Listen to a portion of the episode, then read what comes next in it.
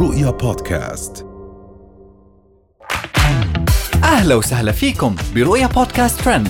كل إشي بتحتاجوا تعرفوه عن آخر أخبار النجوم والمشاهير وأهم ترند صدر لهذا الأسبوع.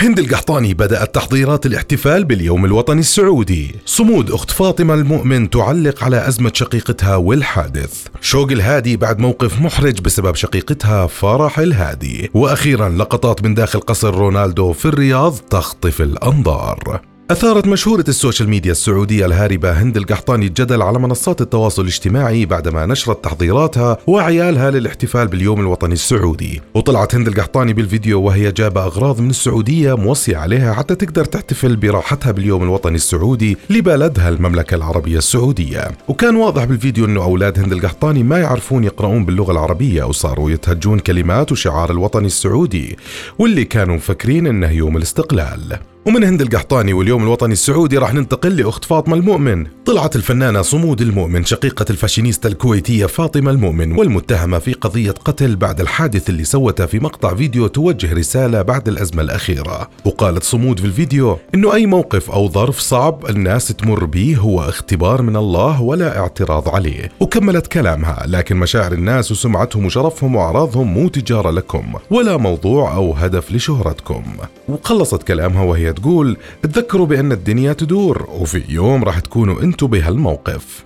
ومن فاطمة راح نروح لشوق الهادي وأختها فرح. تعرضت الفنانة الكويتية شوق الهادي لموقف محرج خلال ظهورها في بث مباشر عبر تطبيق تيك توك بعد أن توالت التعليقات اللي تحمل اسم فرح وآدم نسبة لشقيقتها فرح الهادي وابنها المولود آدم.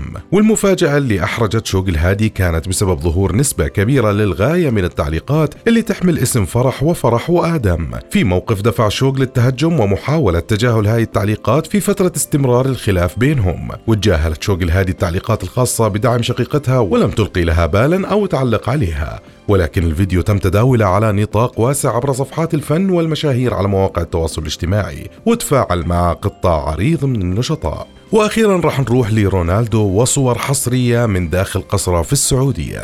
نشرت بعض حسابات مواقع التواصل الاجتماعي المتخصصة في الشأن الكروي صورا تعكس تفاصيل تصميم قصر البرتغالي كريستيانو رونالدو اللي راح يقيم به خلال فترة تواجده في المملكة العربية السعودية وذلك بعد أن انضم سابقا إلى نادي النصر وقد وصفت هذه الصفحات تصميم القصر بأنه عملا فنيا.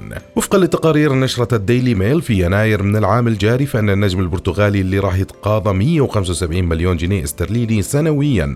كان يقيم مؤقتا في جناح فخم يمتد على طابقين في فندق فور سيزن بالرياض.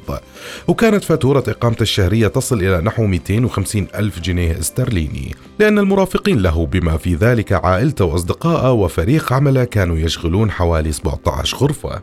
وهاي كانت أهم أخبارنا لليوم. بنشوفكم الحلقة الجاي. رؤيا بودكاست.